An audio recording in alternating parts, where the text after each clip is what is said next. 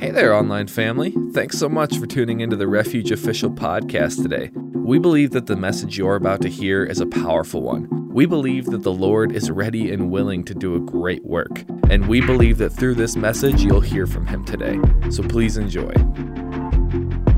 Uh, it's just been a great opportunity. We love the Maliks. We thank God for them. Uh, you're a blessed people. I hope you understand that.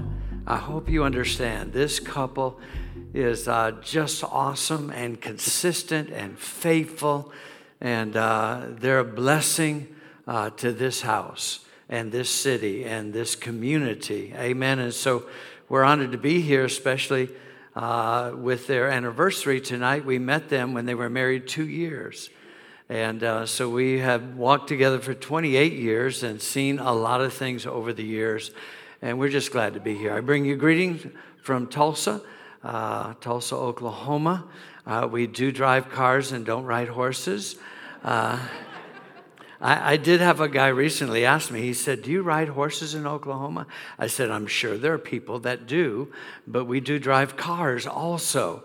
And, uh, but we, we uh, have, we're having a great time there, and uh, I have been somewhat retired. My wife and I, my wife's here with me, Pastor Debbie. Amen. Wave your hand, Pastor Debbie. Amen. We've been together for, we've been together, we've been married 46 years. 46 years. Uh, on our 50th, we get a Nobel Peace Prize. Amen. And, uh, but we are blessed and we've done ministry together all of those years. And so uh, she's been by my side in many respects, and I've been by her side in other respects. And so we, we're so grateful uh, to be here together and to share. And we get to travel now. When we, uh, when I was traveling initially, our children were still at home, and so she would stay with them, and we weren't able to travel together. Now we get to travel together all the time, and we even get to go on vacation. When I was pastoring, we didn't go on vacation much, and uh, so the the first year we were uh, retired, uh, we went on three vacations, and we thought certainly God was on the throne and we were doing great things, and uh, it was exciting for us. But uh, we're, we're just excited uh, to be with you today and to share God's word. Uh, oftentimes, I'm asked, um, at 48 years of full time ministry, uh, I, was, I was four when I started, and that, that's not true.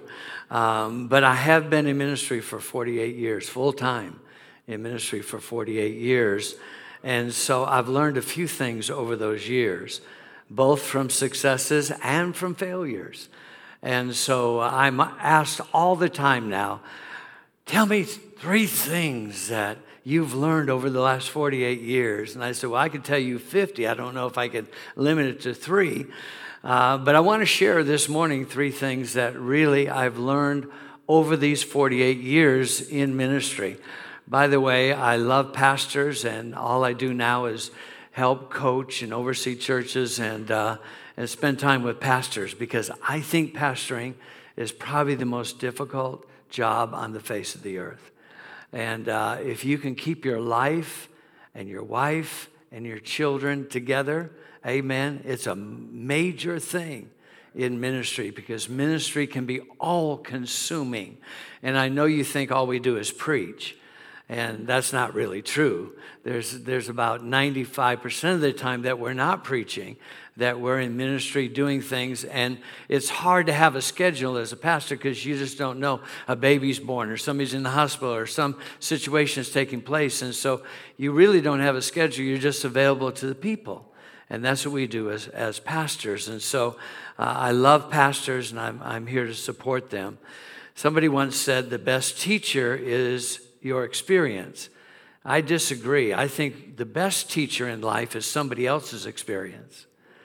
In other words, the more you can learn from people that have gone through stuff, the less stuff you have to go through. You still have to learn from experience, but I'd just as soon learn from other people's experience a lot of things.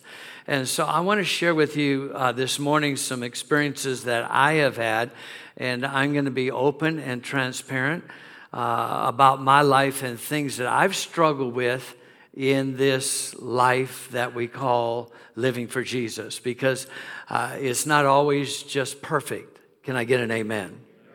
If somebody tells you your life in God is just perfect and there'll never be a problem, how many know they have lied to you? Amen. And so, uh, not only do we have life and its difficulties, but we have an enemy who doesn't like us, right? So, between those two things, we go through a few things in life. So, I want to just share some things and be very vulnerable and honest and open with you of things that I've experienced that have tried to interrupt my progression in God. And um, my, my life scripture is actually in Romans chapter 12. And I say my life scripture because this is a scripture that really transformed my life early on. I was a junior in high school when I really gave my heart to Christ, and I got sold out for God. I had a Presbyterian minister who led me to Christ. My mom wanted me to join the church, and I didn't want to join church. And she said, You have to join the church. And I said, I don't want to join the church. And how many know your mom keeps after you? Finally said, What do I need to do? And she said, Just go to this meeting and they'll let you join the church. It was a little Presbyterian church. And the meeting I went to wasn't just a little meeting and it wasn't just 30 minutes. And we were with our Presbyterian minister who happened to be spirit filled. And, and so he talked and talked and shared and shared about a bunch of concepts that I didn't know. I knew about Christmas and I knew about Easter because you don't even have to be saved to know about those two things. But I, I, knew basic stories. But he started asking questions, and I couldn't answer any question about the Bible. I didn't. I just didn't know. I wasn't raised in church until that time, and so uh, I just wanted to get out of there. And then he told me, he said, "Well, this weekend we're going on a trip together. We'll be gone Friday night and all day Saturday." Of course, I wasn't prepared for that and didn't want to do it. And, and I thought, well, I checked the schedule and we had a track meet scheduled. And my dad told me, when you start something, son, you finish it. So I went to my mother and said, Dad said, if you start something, you finish it. We have a track meet Friday. I can't go to this meeting. That week in, in practice, I tore a hamstring muscle. I couldn't go to the meet. And of course, my mother then told me, That's right, now you're going to that thing. So we went that weekend. He led me to Christ and into experiencing the fullness of the Holy Spirit, the baptism of the Holy Spirit, and I was changed forever by a little Presbyterian minister, went to Oral Roberts University, and the rest is history.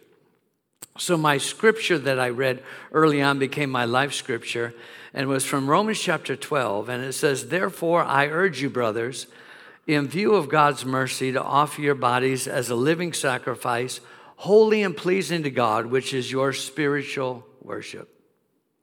Then it goes on to say, Do not conform any longer to the pattern of this world. Be transformed by the renewing of your minds. Then you'll be able to approve what God's will is, his good, pleasing, and perfect will. That was a scripture that I went to continually over the years that helped keep me focused and keep me moving forward. And somebody asked me recently, they said, What's the key to 48 years of ministry? And I said, Consistency. And they said, Well, what do you mean? I said, Well, that means every time I needed to, I showed up. And when I showed up, God showed up, and everything was okay. And they said, Well, we wanted something profound and deep and theological. I said, I, have that, I don't have that to give you. I just show up. I'm just, I just learned how to be faithful and consistent. And over the years of ministry, when I felt good, I showed up. When I felt bad, I showed up. When I, when I was healed, I showed up. When I was sick, I showed up. When I was happy, I showed up. When I was sad, I showed up. And it was amazing how every time I showed up, I met God. And when God got there and I got there, we were in the same place at the same time. It was amazing what God could do through an imperfect vessel. And it, it just changed my life. And so this scripture says, it says, I urge you, I urge you. Paul writes to the church at Rome and he said, I urge you. It means compel, to motivate, to stimulate. It means keep the fire in your belly. It means belly. It means be this is vital, this is important, this is absolutely essential. I urge you. And so when the scripture says, I urge you, it doesn't mean, let me give you a suggestion. Let me give you some options. No, he said, this is vital to your life. So listen to what I'm about to say. And then it says, in view of God's mercy, we tend to just kind of read over everything, but let's just stop for a minute. In view of God's mercy. In other words, when you get God's mercy in view, everything changes. Mercy is not getting what you deserve. That's mercy, right? When you did something wrong and, and your dad took you in the back room, how many know he was going to take his belt out? But somehow, if he didn't, that's called mercy, right? You didn't get what you deserved. That's mercy. Well, thank God for God's mercy. And every time you look to God and you see His mercy, you realize, I shouldn't be where I'm at today. But because of God's mercy, amen, I, I, get to be standing in, in, in the blessing of the Lord Jesus Christ. Grace is different. Grace is getting what you don't deserve, mercy is not getting what you deserve. Because of God's mercy, extended His grace through Jesus Christ. So He said, in view of God's mercy, offer your bodies. And the, the Greek word bodies doesn't mean your physical body, it means your whole being. Offer your whole being to God as a living sacrifice, which is holy and pleasing to God.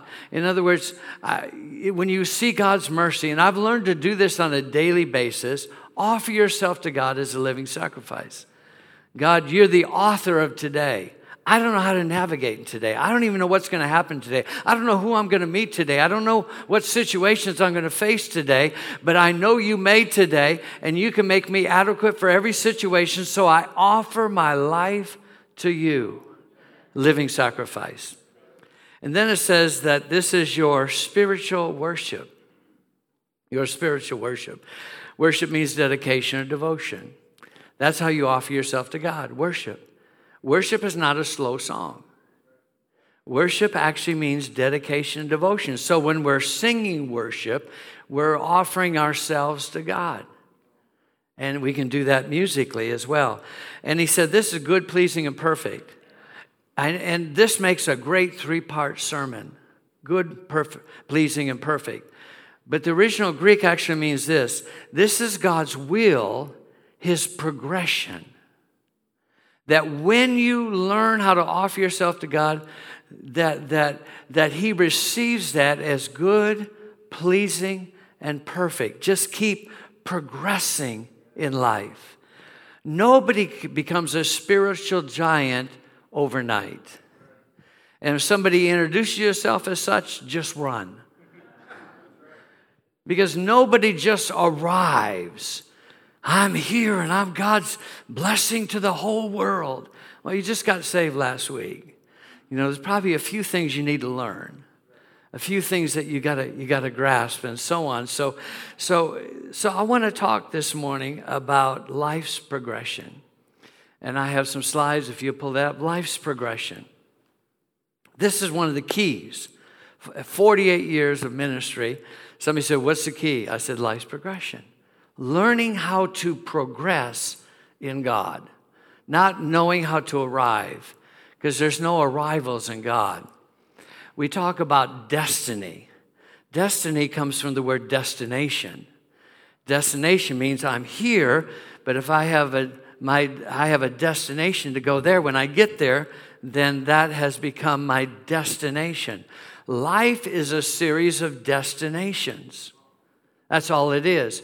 And when you get to the end of your life, that's called destiny. You fulfilled your purpose or your responsibility. So let's just look at this like this is life's progression. Life starts here and it ends here and begins here in God, right? So that's what life is all about a starting and an ending and a beginning. I, I, I was appointed unto man once to die, so I live my life and then I go on to my reward to live forever. Beginning, ending, beginning. And how, how is that transition? It's that long. To be absent from this body is to be present with the Lord. That's how long that transition is between death and life. So, this is our life in God, right? Well, not really. It kind of looks more like this. Go next slide. Can I get an amen? Anybody ever been on that path? Let me see your hands. You've been on that path? Everybody that's not lifting their head, just say, You're a liar. You're no, don't, don't, don't, don't say it, don't say it, don't say it. But this is more what life's all about. And we have some ups and downs. Anybody had ups and downs? Yeah, we've all had them, right? Even preachers have them. Hello. We don't, we don't live that life. We have some ups and downs. We have some swings in life. So I want to talk about this because it becomes very important that we understand how to navigate in our life. Now, we all have a soul. Old church used to call it soul salvation. You know why? Because your soul is your, your mind, your will, and your emotions, right? That's your soul mind, will, and emotions. So when you get saved, you're a new creature. Old things have passed away, behold, all things have become new. That's wonderful. But in this new life, we have to learn to navigate. So we have to renew our minds, right? We have to challenge our emotions, and we have to get our will, our, our, our strong determination in right standing with God. So that's what, what has to happen, and that's our transformation because there's transformation in Christ. So, in order to navigate, we have to deal with our mind. So, draw that up, that mind. Mind means cognitive thinking, attention or instinct, or intellect, or perception, or sense, or judgment. That's our mind. Our mind, the way we think, our intellect, how we perceive things, how we sense things, and, and how we draw conclusions that we call judgment. All of that's a mindset. So in Christ, we have to transform our minds, the way we think, because the way you used to think was all messed up. Are you there? You with me? You, you, we, we, we thought wrong. We thought wrong about a lot of things. So now in Christ, we have to change our minds. Because in life, if you don't change the way you think, you can get yourself in trouble. Right? So now we have the mind of Christ, but not immediately. It's a progress because we learn to think differently. We used to get mad and just cuss people out. Now we don't do that. Hopefully, right? Hopefully, we don't we don't do that. So we, we have to, you know. So when we were raised, we were raised maybe in an environment that was hostile, and so now we tend to get very uh, uptight about a lot of things quickly, and then we fly off the handle. But, and and and I used to, I was talking to a guy one time, and he he really had some anger problems, and he said, "Well, that's just the way I am." And I said, "No, that's the way you were." The way you are is you are new in Christ, and so we have to learn to let go of that stuff to become alive in Christ. It's a progression. It's a progression. That's why I tell people don't try to don't try to change people in one moment when they come to church because they're just in the process of getting saved and now we want to change everything tomorrow or today if possible. Give them a chance to grow up in Christ. It's a progression. So we have to change the way we think. Um, and then we will always be challenged. I can tell you a story of a young man that I was preparing to take our church one day. And he was very faithful. We worked together. We spent a lot of time together. I trained him in ministry. And all of a sudden, one day he came and he dropped keys on my desk and said, I'm done. I'm leaving and walked out the door. Didn't say a word. Walked out the door. I mean, he left all kinds of trails of mess behind, but he just walked out the door. I said, What are you doing? He said, I'm leaving. I said, Why? And he didn't say anything and walked out. I think this is ridiculous. Well, that was bad. I wasn't prepared for that. In fact, that was right before Sunday service. It was on a Saturday or a Friday, Friday afternoon, and we had Sunday service, and he helped me do everything. And now I'm with nobody. I said, This is crazy. Something's wrong here. My mind started playing games on me. And then he started doing stuff because he had he had names and phone numbers and addresses of our membership somehow he had got them from our computer department and so he had them and he started calling people And he couldn't say I was having an affair or misusing money or anything. I mean, uh, there was nothing like that going on. But he, he used his influence to confuse people. And all of a sudden, we started losing people. We were about 1,500 people at the time, and we, we started losing hundreds of people. And he just was working behind the scenes and he was calling people. And then he had people calling people saying, you know, Pastor, Pastor so-and-so is, is left, but he, he doesn't have any money. We need to start sowing into his life and his ministry. All of a sudden, our, our income of our church went down and it dropped $25,000 a month. And I'm thinking, God, what is this? I didn't sow the seeds for this. My mind started playing games with me.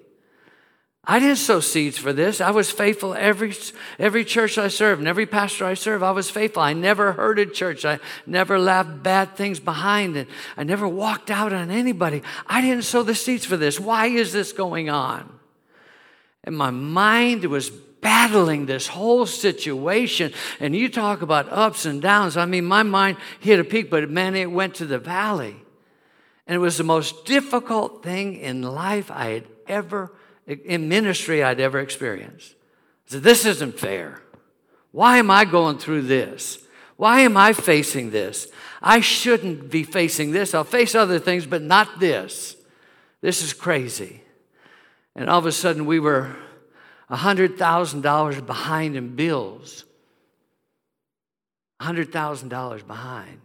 And I thought if things don't change, they're going to come padlock the door of this church and I don't like it. And God, you're going to have to talk to me.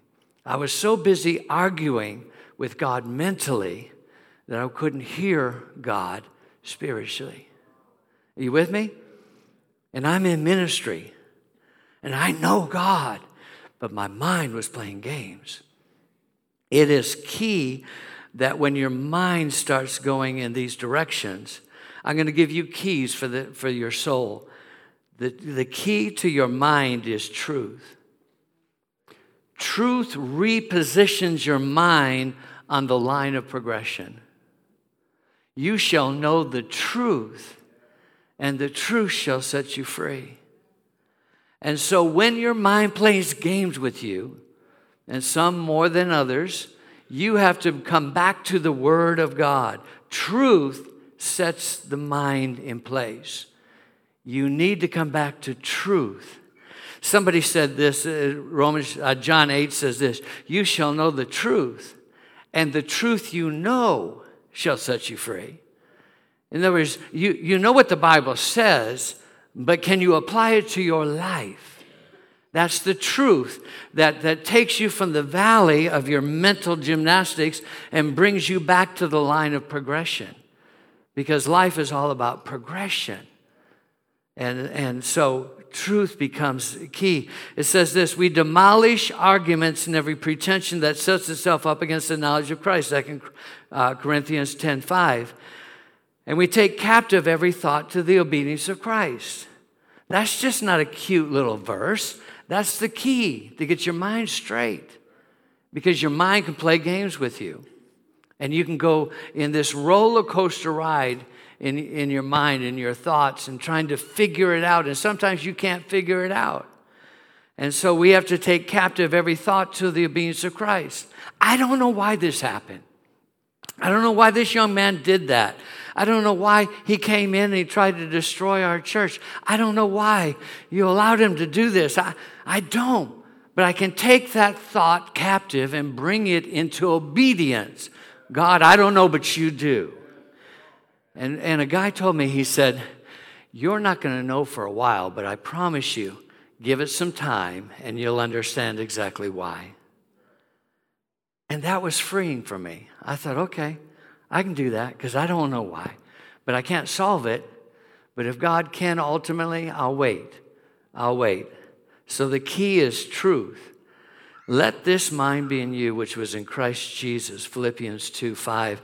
And Philippians 4 8 said, Find the brothers, sisters, whatever's true, noble, pure, lovely, admirable, whatever thing is excellent and praiseworthy, think about these things. So again, truth was setting my mind straight. I don't need to be thinking about it. I need to give it to God and keep thinking about good things, positive things. I don't know about yesterday, why that happened, but I do know today is another day and there are great opportunities in front of me. So we, we were invited by a couple to go out to breakfast, and they were a normal couple in our church. And I said, ah, okay. My wife said, I think we should go. I said, okay. My wife usually knows the right thing to do. So we went to breakfast.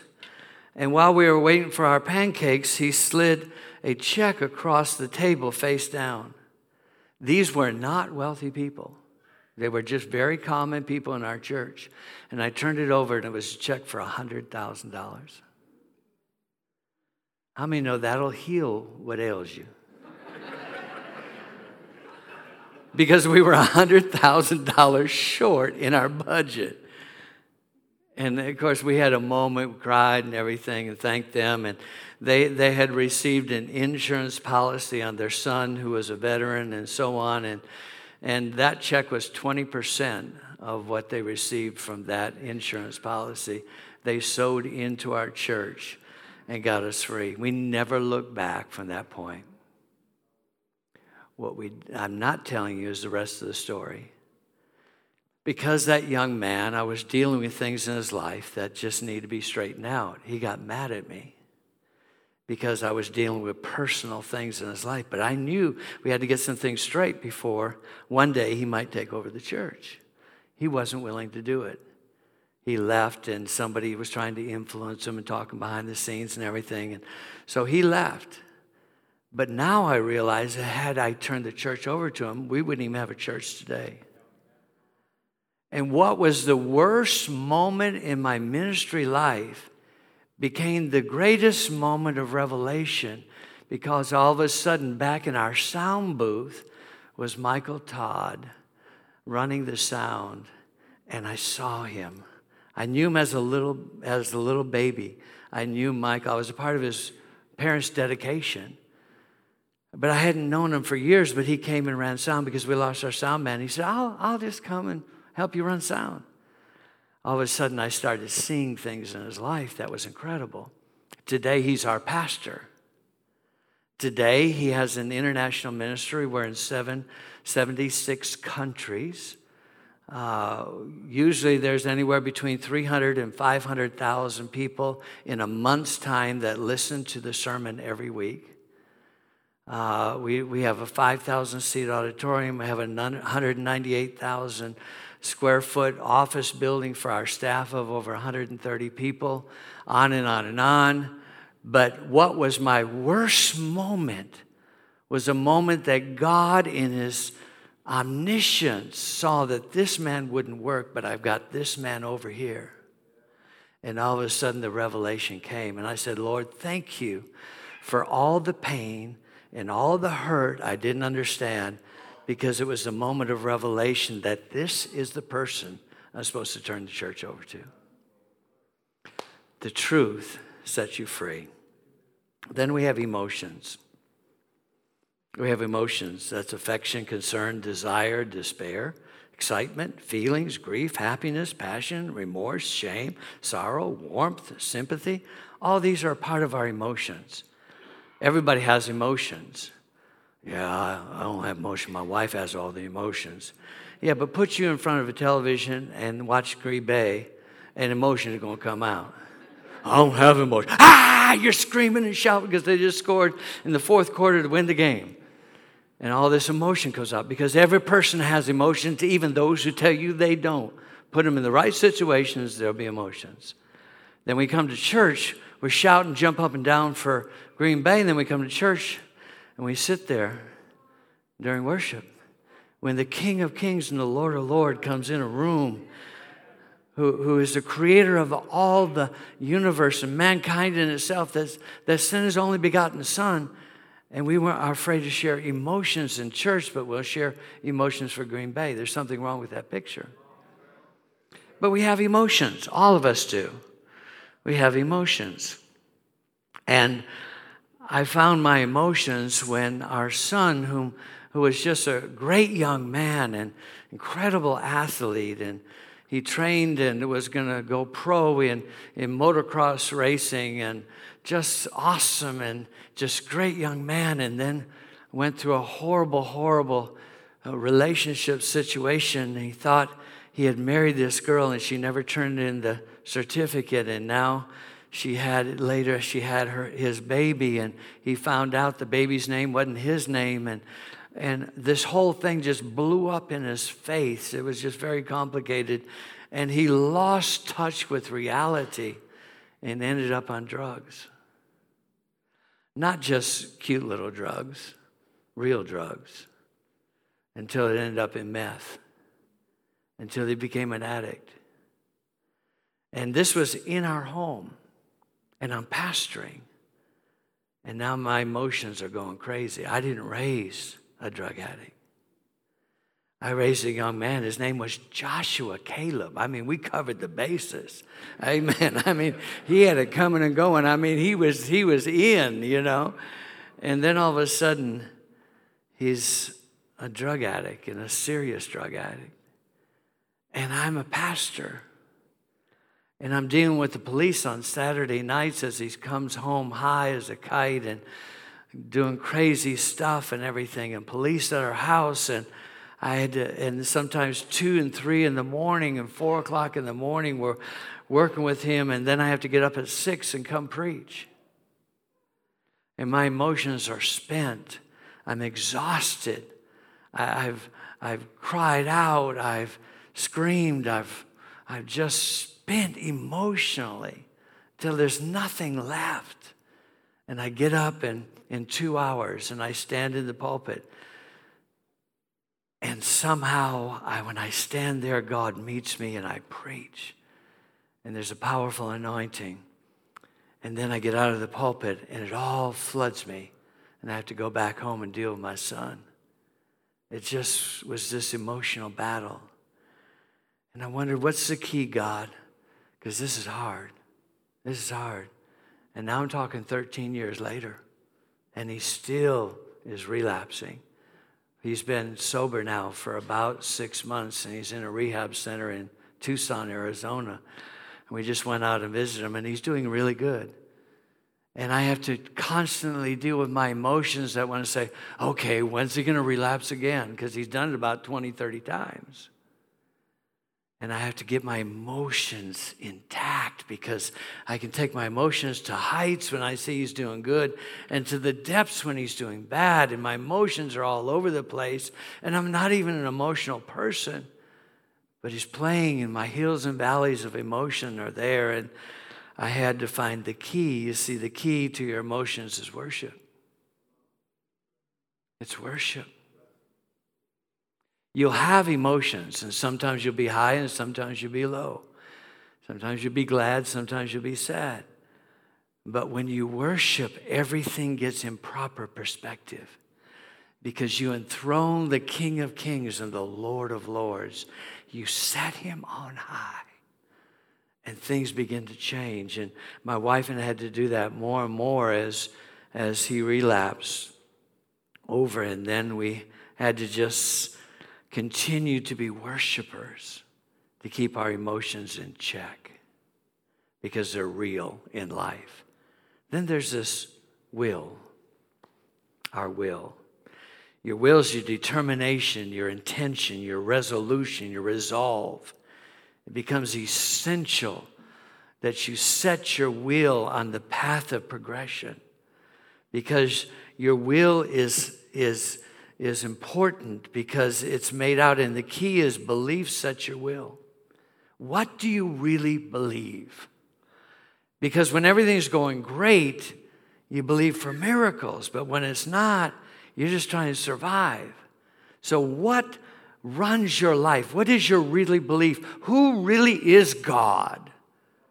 How can God change my everyday life and my hills and valleys? Because I have to set my will. And so your belief sets your will. I know in whom I have believed, and I'm persuaded that he's able to keep that which I've committed unto him.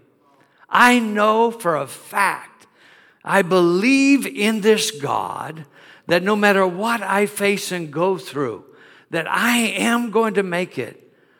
I'm determined in God because He's a waymaker. And see, we forget the miracles that God's done along the way when we're in a crisis. But the fact that He brought you through hell and back means He can do it again today. And we picked our son up again. And he was on the street, and it was wintertime, and it was cold. And we just told him because when, when he's high, he, he is threatening and destructive.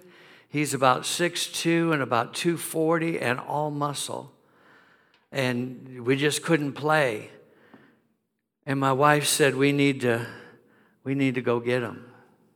This was probably, I don't know, six, eight months ago.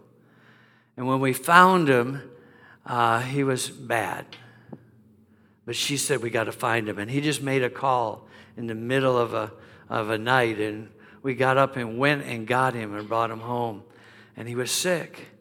We didn't know. We thought he was just coming down from a high, you know. And so, but he wasn't getting better. So my wife took his temperature, or she touched him. When she touched him, he was burning up with fever. We called emergency. We took him to the hospital. And the doctor said, if you hadn't bought him in five days, he'd have been dead. He has double pneumonia in both lungs, and it's severe. They gave him antibiotics for about four and a half hours, and then they, they put him on this course of antibiotics. And, and we did that, and we said, Boy, this is rough. I, I don't know. I just don't know. And I said, Let's just turn on the television and we didn't go to service that Sunday because we were in the midst of this. And so we turned on our service, and Robert Madu, a preacher in Dallas, Texas, was preaching. And here's the message he was preaching I've seen this before. I thought, wow, is that tailor made? Because we had seen this before. And he preached us right into God's throne room and he, and he set our will that no matter how many times we're not going to quit, we're not going to give up, we're not going to throw in the towel. Why? Because moments in God are essential. That's why you don't have to tell me go to church.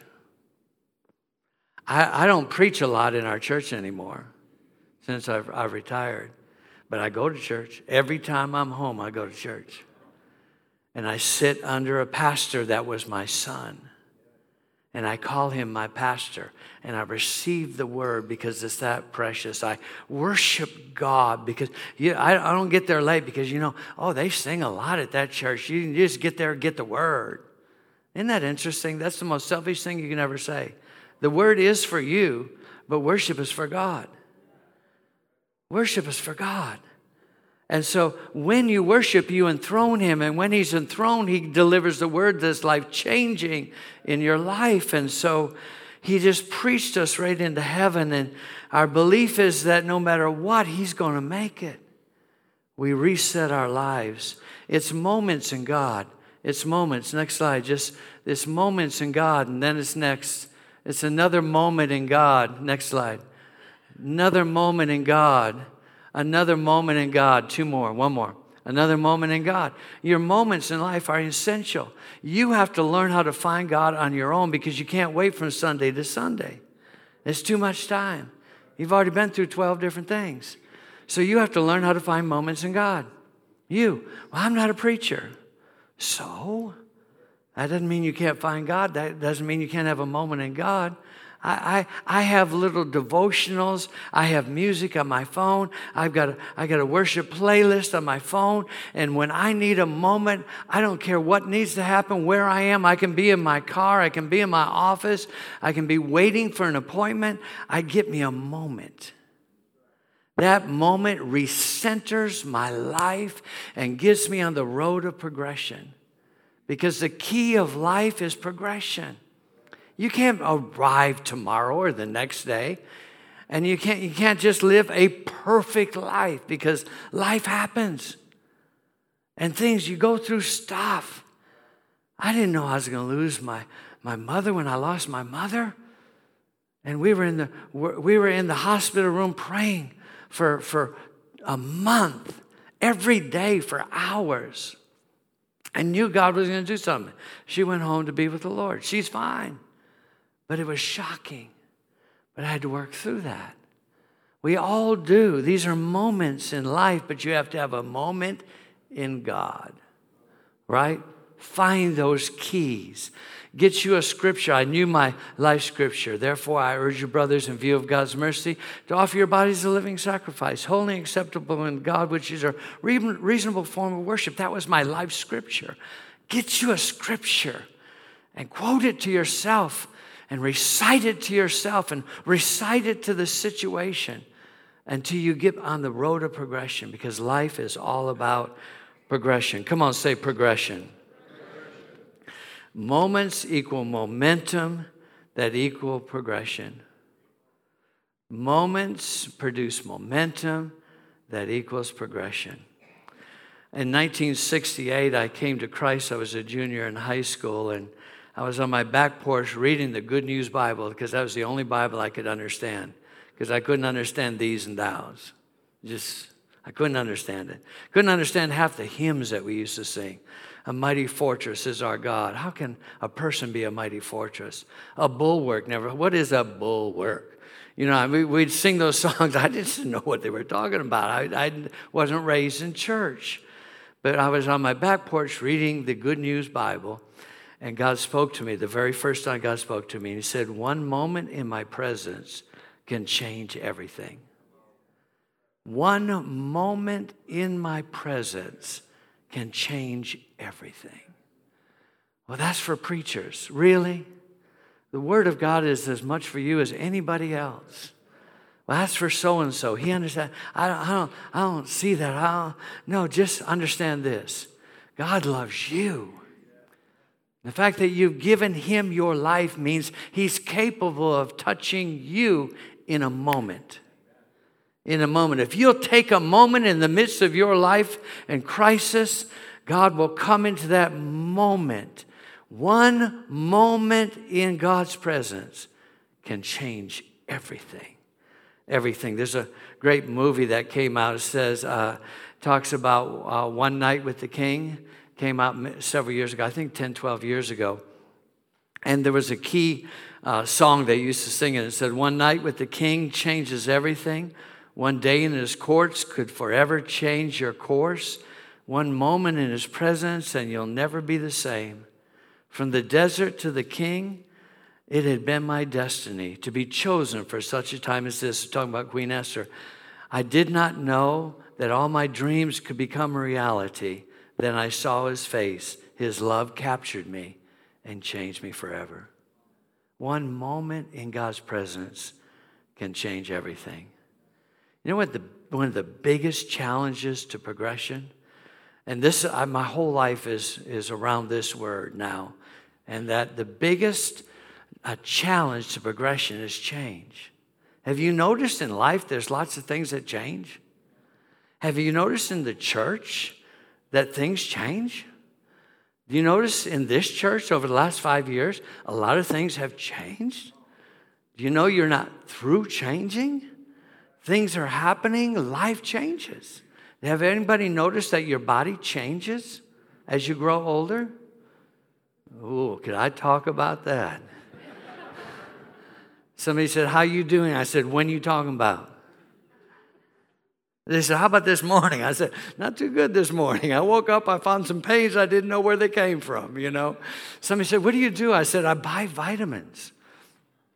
I'm a full time vitamin buyer. I hurt this, so I got a vitamin. I do this, I get a vitamin. You know, I, and, and pray and believe God, but, but all of life is changing. I'm 71, I'll be 72 in April of this next year.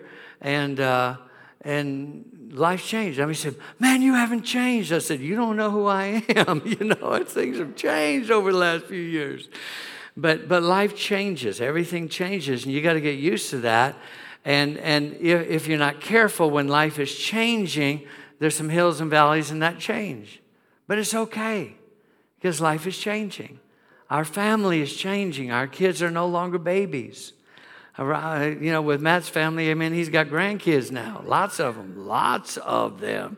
You know, y'all are very productive people. You know, you go home and do your homework. It's wonderful. But but and so now I don't we don't have kids, we have grandkids. It's it's a difference. The greatest thing is grandkids go home at the end of the night, and it's a wonderful thing. But life changes, life changes. And it's, and it's, a great thing. So don't let life get you in the place where you're not willing to change. Everything changes, right?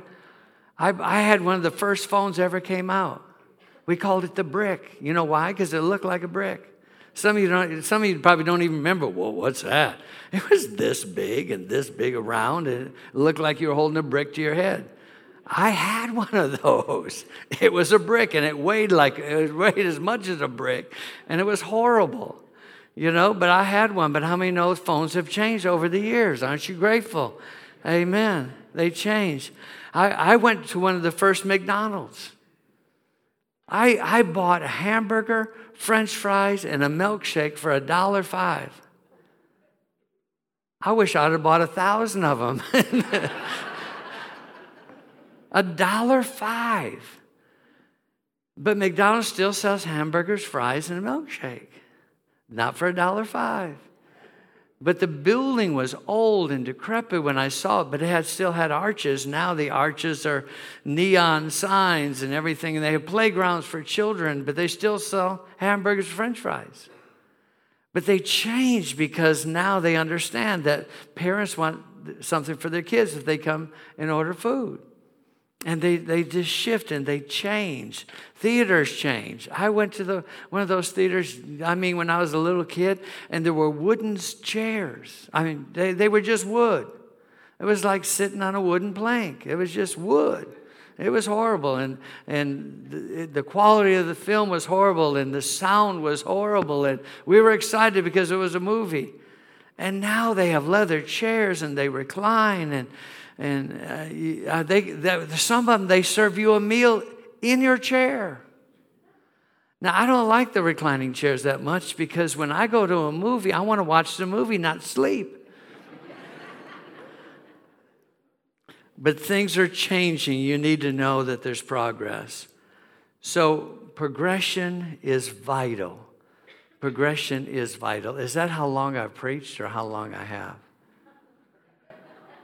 I forgot what I told you. He's going like this. You know what that means? Can I tell you? I, I got to tell you this story. This, the elders were upset at their pastor because he was preaching too long. And they said, Pastor, you can't preach that long. It's just too much. You got to shorten your messages.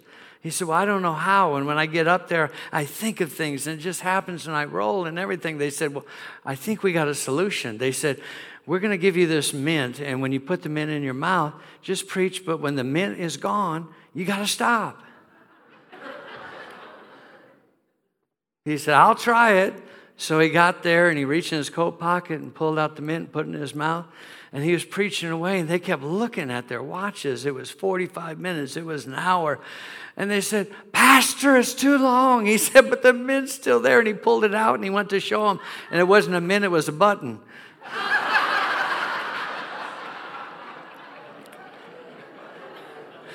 So I don't know how long I've got. Maybe, maybe. I... but I'm trying to tell you progression in life is vital. Don't stop. In fact, there's no stopping in God. There really isn't. I, I went through a season, I stopped. No, you didn't stop. You, you digressed. Because when you stop, you start moving backwards. There's only forward and reverse in God. And I don't know about you, but I've worked too hard at life. I want to continue to move forward. And there's moments when it seems like I've only taken a step in the last day or so, or two days. And that's okay, because it's one step farther than when you were yesterday or the day before. Just keep moving forward day by day, moment by moment wrestle and get that mind in control with truth Get the emotions under control in worship. Worship, recenter. You get your beliefs in control so you don't have self limiting beliefs. Self limiting beliefs are horrible because the beliefs just set and you can't get past them because you have a self limiting belief. Usually, self limiting beliefs are established through experience. Our experience in life set our belief system. Let me give you an example. You're a little kid and you're going around, you're going around the neighborhood and you go by this, these people's house and they have this big bulldog and he's usually chained, but this day he broke his chain. You walk by, he runs up to you, he's growling, you're seeing his teeth, and he bites you. That was a real experience.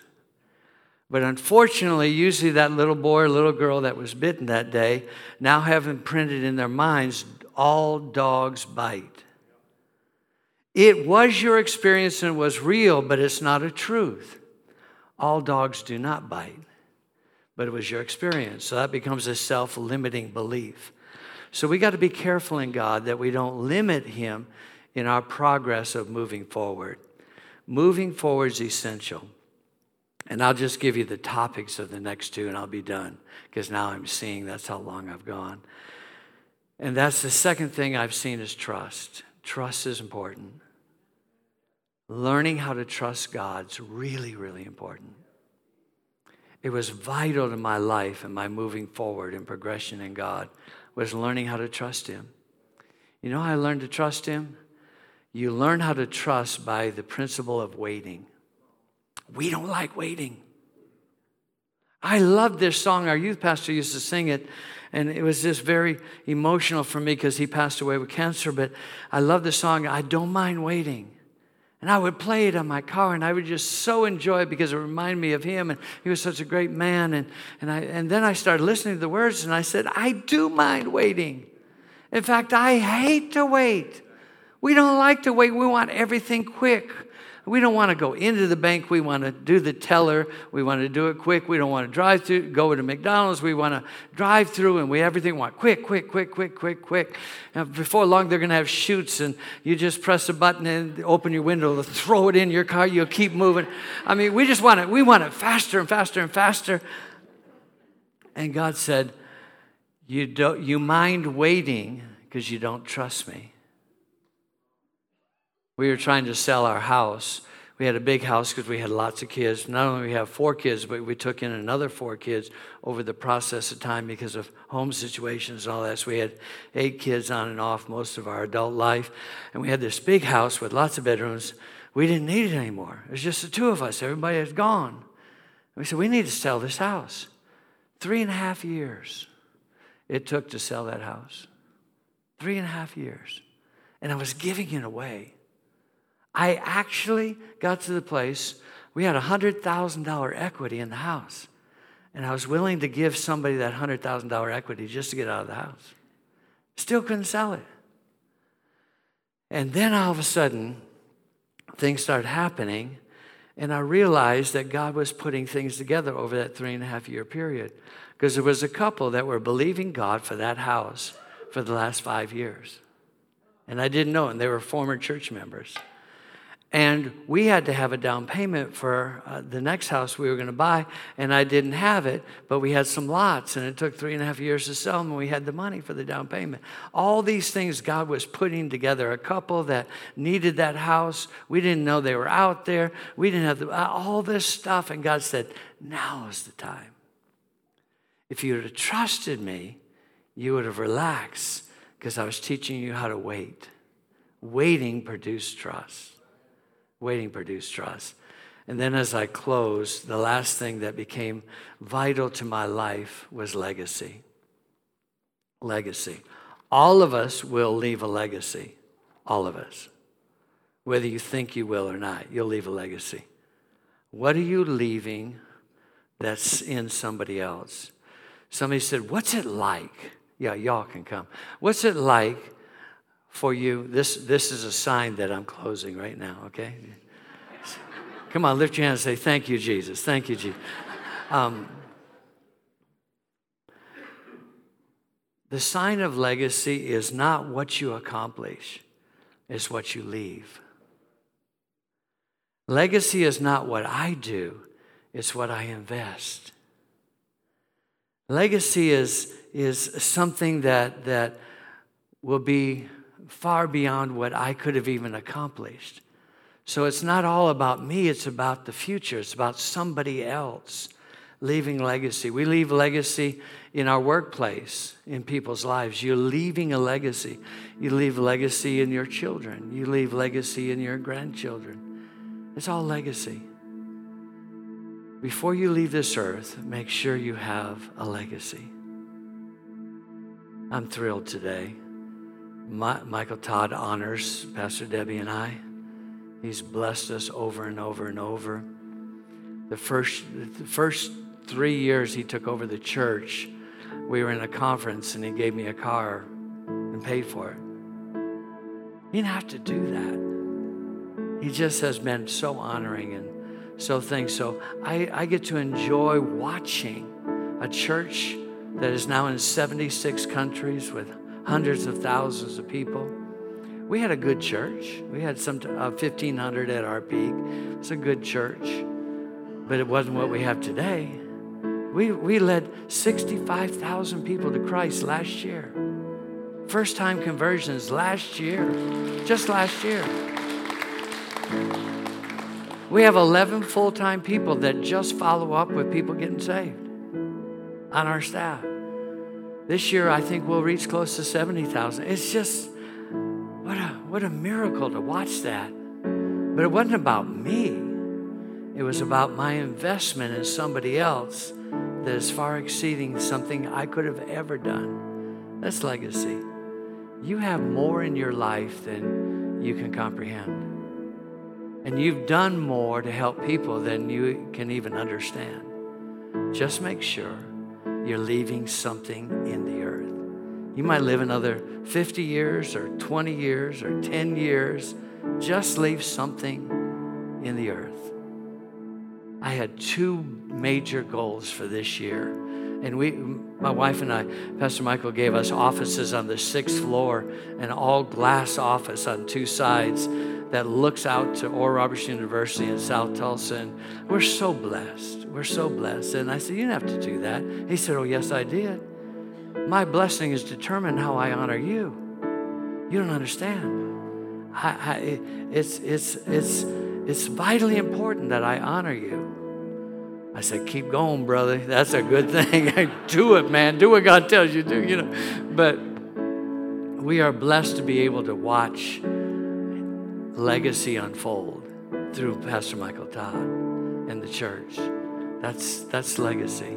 That's legacy. Every day I watch it, and sometimes I'll go in, and 70% of our staff is 30 years or younger. And sometimes I'll go in, my wife said, Where are you going? I said, Church.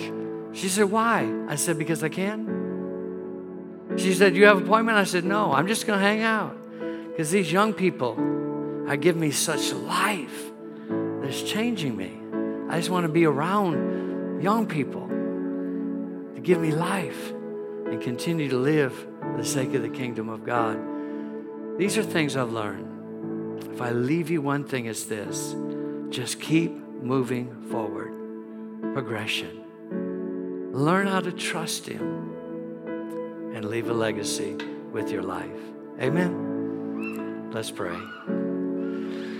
Father, thank you for allowing us the last several minutes together to, to share. Thank you for these that have allowed me to share perhaps longer than normal, but I pray that I leave something in them today that's going to help them to navigate because there's so much for them to do through and in this church and in this community and with their lives and with their talents, some that they've already seen, some of which is still yet to be un- uncovered Lord, I thank you that, that when you give us a gift, it's, it's not only to make money, but it's to build the kingdom of God. So I thank you. Bless and anoint their life.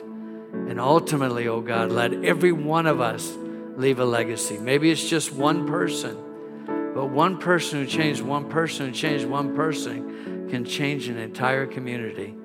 So thank you for anointing our lives. And God, when we get to those places that we misstep or misguided or misdirected or something happens that hurts us and we get discouraged and we tend to back off, that you extend your healing hand and set us in proper place, in proper position, in a proper setting. And may the Church of Jesus Christ really be a life changing agency for every one of us.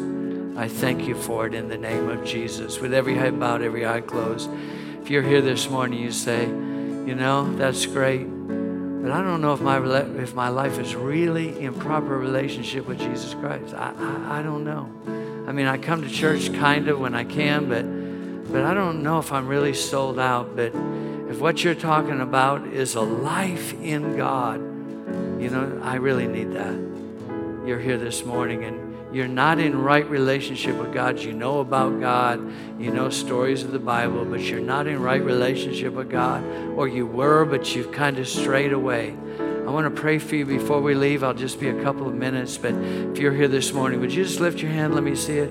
You put your hand back down. Anybody? Thank you, my sister. Anybody else? Is there anybody else? I don't want to leave anybody out. Anybody else that's here?